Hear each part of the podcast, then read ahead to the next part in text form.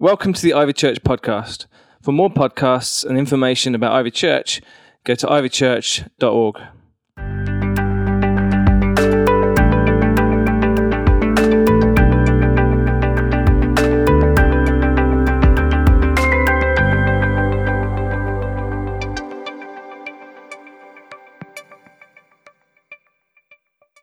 Especially if you've gone to church at any Christmas time, you will have heard of the nativity story. But you know what? The amazing thing is, is that even though you've heard this story so many times before, I really believe that you can learn something new from it.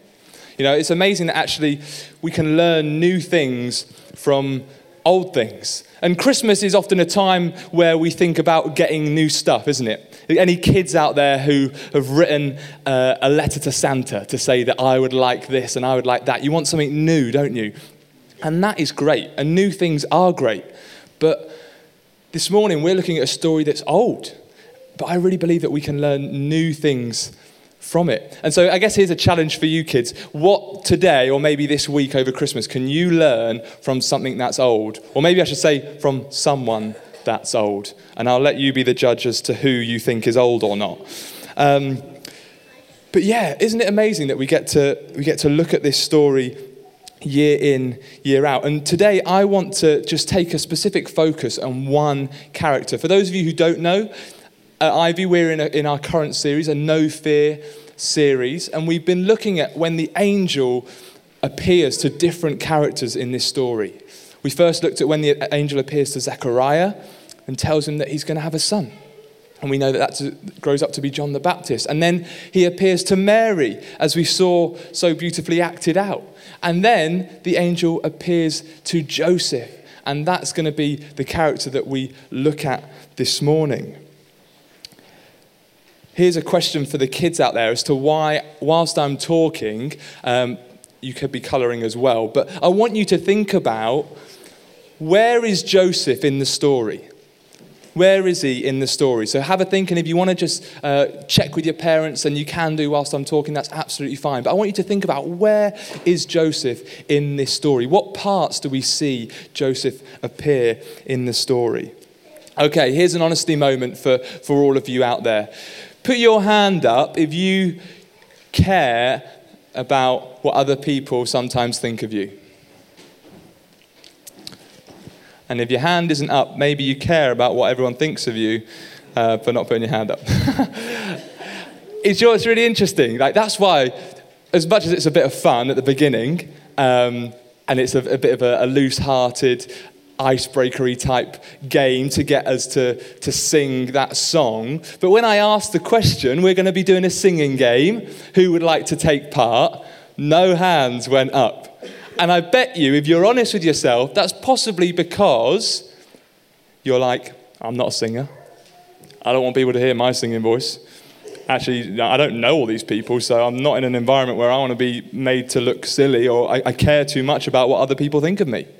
You know, potentially that's a thought that went through your head, and you'd be absolutely valid to have that thought because we always have these thoughts. Every single day of our lives, I'm convinced that you and I have these thoughts. You think about it maybe when you choose what you're going to wear. You think about it when you choose um, who you hang out with, who your friends are. You think about it when um, you think, if, oh, do people think I'm funny or not? I think we have these thoughts, and when we care, we think about what do people think of me, we have them every single day in all situations. And I think the same was for Joseph. I think he had this same battle going on in his head. What do people think of me? When he's presented first by Mary and she says, You're never going to believe this. God's just told me that I'm going to, I'm going to give birth to the Son of God and we're going to call him Jesus. Like, he must have been thinking, what?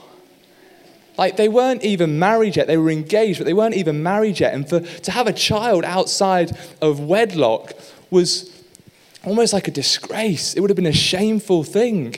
And he must have thought those, those thoughts as to what are people going to think of me if I'm to carry on being engaged and marry this woman? We'll be the laughing stock of the town. You know, we'll be, we'll be pushed to one side. We're going to be marked for life. That's it for us. I'm sure he must have had those thoughts. And this morning we're going to look at his decision and what his decision meant for him and what the right decision was versus maybe what the easy decision was. Because, as I've said before, we've all heard this story, haven't we, plenty of times. Um, and I'm sure we know it all very well. But imagine if you were Joseph. Maybe you want to try and convert it into a, into a scenario in today's world. Maybe you're in a situation like that right now in your life, where actually the pressures of people are pulling one side of you versus maybe what God's saying is pulling the other side of you. Imagine if you were Him. Like, what would you be thinking? What would your decision be? What would your actions be? Because Joseph had to decide between those two things, didn't he? He had to make a decision between what are people going to think versus what's God going to think. What are people going to think of me versus what does God think of me? He had to make that decision between those two things. Now, as we know, we're in a vantage point, aren't we, though? We know the end of the story. We know how the story goes. But just imagine, just imagine if you were him, and actually if you chose the opposite. We might not have the story as we know it today, would we? If he thought more about what other people think. Because if you think about it, if you were Joseph and Mary came up to you and said, I'm pregnant, I'm going to have a baby, it's God's, and we're to call him Jesus. Now, if you were Joseph, you've got to be thinking, she's lying, and it's not God's baby, and actually it's somebody else's baby, and you're lying to me, or you're completely mad and you're delusional, because that is impossible. Yeah? You, are those two valid thoughts to be thinking for him? Like, you're lying to me on one hand, or you're completely delusional. And you see, they were engaged they weren't yet married, but they were engaged. But that was a serious commitment in those days, a serious commitment. And what's amazing, actually, and even though Joseph faces this question, he gets to a point of deciding, do you know what, I'm going to divorce her. I'm going to divorce her, I'm going to step away because I can't. The pressure of people almost got to him. The pressure of what people thought, it was like too much for him he got to a point after Mary told him, I'm going to I'm going to end it. But you know what? He loved Mary. He did. He cared for Mary because it says in the Bible how he was going to divorce her quietly, secretly, trying to reduce the shame and humiliation that may be bestowed upon them. But then what happens? We saw it acted out. What happens? An angel comes, steps in, God steps in, and the angel says, No don't be afraid. Do not fear. And you know what? We're going to learn a valuable lesson from this because Joseph learned a valuable lesson that night. And I really believe that we can learn this same valuable lesson. And that is that pleasing God can often mean we disappoint people. Yeah? When we please God, when we choose God, that can mean that we can disappoint people.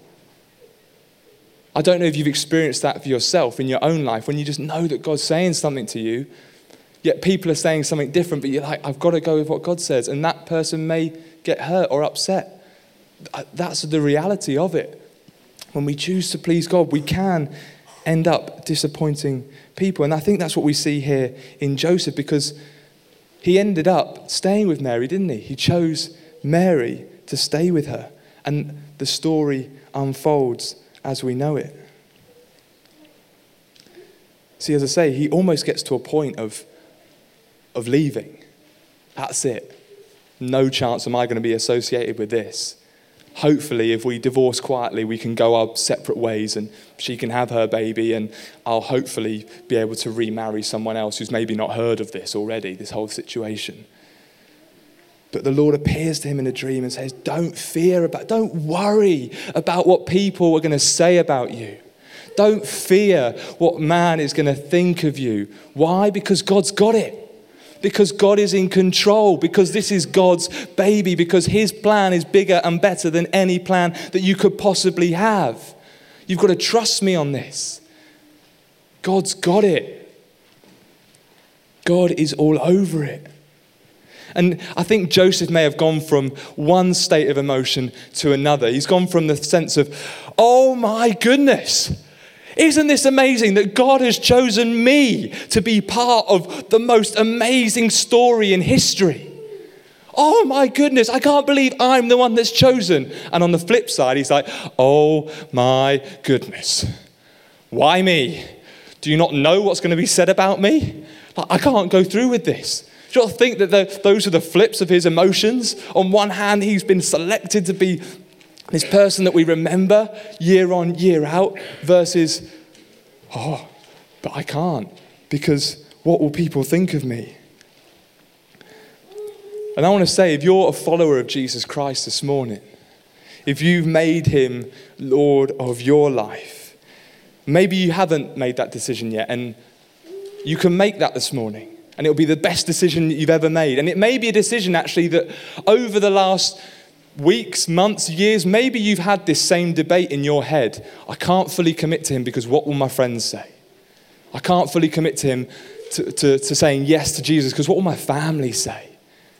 You know, and we're, we're being, that is a pure, an example of what we see here in the story of Joseph, isn't it? I'm caring too much about what people think than actually what God's doing in my heart and in my life. So, if you're a follower of Him, or if you want to be a follower of Him today, you know, there are going to be moments that are going to be hard. Being a Christian isn't about an easy life. If someone's told you that, then I'm sorry that they're wrong. It's not about an easy life, and God just makes everything easy. You know, there's going to be moments that are hard, that are difficult. That actually, when you obey God and you choose to do what He says, that people may be disappointed and people may be hurt. But God's got it. God has got it. And He's got a bigger and much greater plan for you. What I love about this story and what I love about Joseph in particular is the fact that he's not the main character. We all know who the main character is, right? Yeah? Not the sheep. Although this one is pretty cool. He's got strong arms. Jesus. Jesus is the main character. Yeah? And closely, I think, closely followed by Mary. No? Would I be wrong in saying that? You know, Mary, she's the one that carried him. She's the one who had to go through that. The one who we think, oh my goodness, giving birth in a stable. You know, there's, there's sympathy there. Joseph, he's sort of, he's just on the side, isn't he? He's just along for the ride in some respects. You know, if there was an Oscar going out for um, that Joseph could be nominated for, it wouldn't be Best Actor, would it? It'd be Best Supporting Actor. He was there in a supporting role. And yet, although unseen in, in some respects, although maybe not the focal point of the Nativity story, where is he? Where is he in it? Kids, I asked you a question at the start to think about where Joseph is within the story. Where is he? Was he, was he with Mary at the start? Was he? There before the journey began? Was he with Mary? Someone talk to me, or am I talking to people? Yes. yes, he was. You don't have to be a child. If you're young at heart, you can answer the question. So he was there, wasn't he, at the beginning with Mary? Did he go on the long journey? Yes. yes. Did he knock on the first door? Yes. The second door? The third door? The fourth? The fifth? However many doors they ended up knocking on? He was there. Was he there in the stable?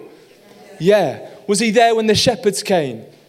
Was he there when the wise men came? Was he there when the angels above sang and gave glory to God? Was he there underneath the star? Was he there with all the animals and the mess in the dirt? Was he there? He was there, wasn't he? Amazing that he was a part of the whole story. He was everywhere.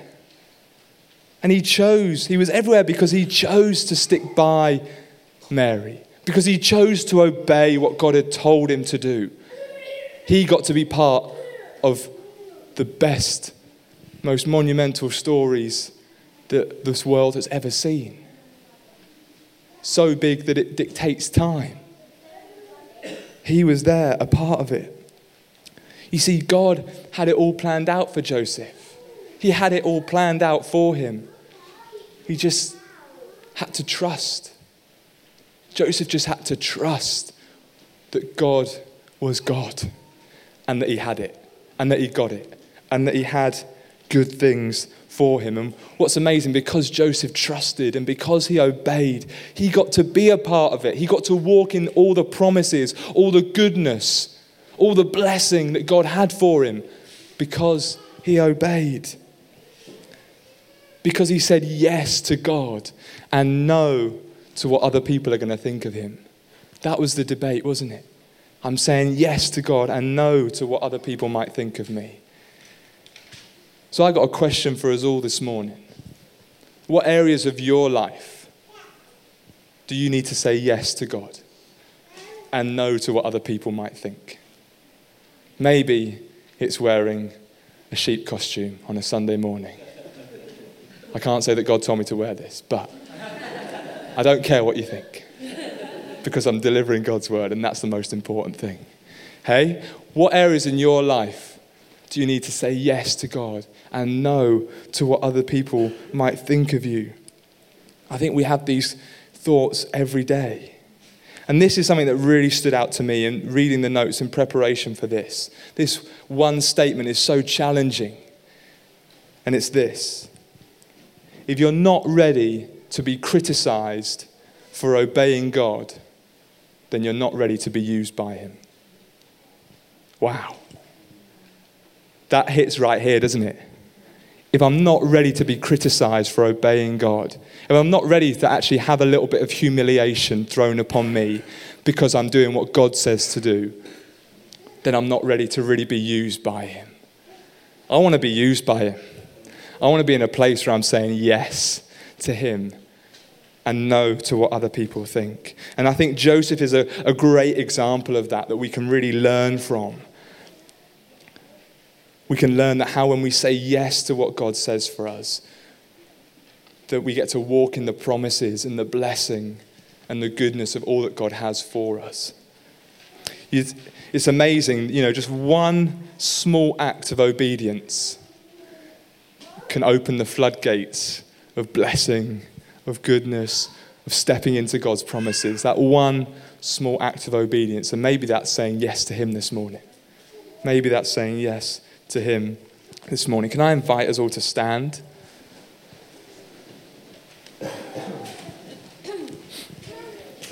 And we're going to um, just enter into a time of uh, response, and we're going to enter into a time of uh, some sung worship to, as we draw our service to a close. But before we do that, I'd love for us just to maybe stand just in some quiet.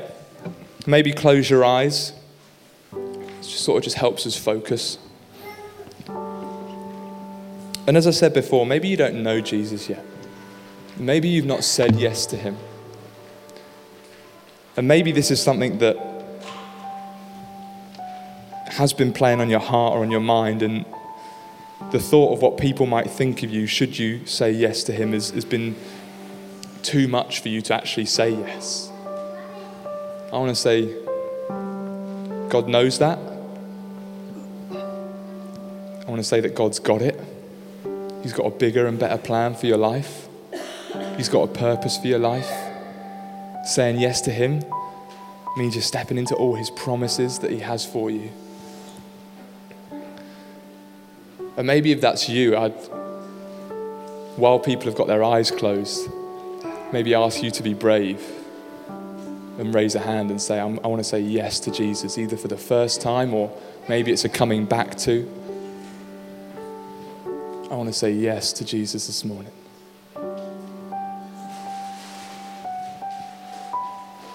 Thank you. Or maybe you, you've walked with Jesus a long time. But maybe there's a situation in your life that you're actually like, do you know what?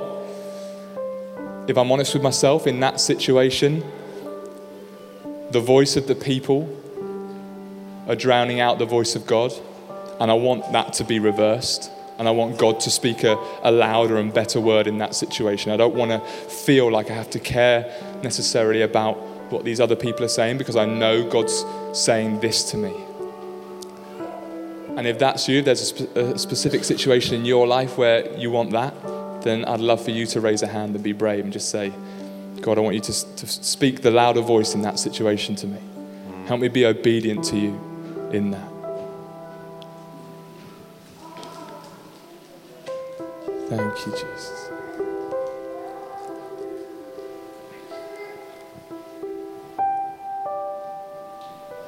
Thanks for listening.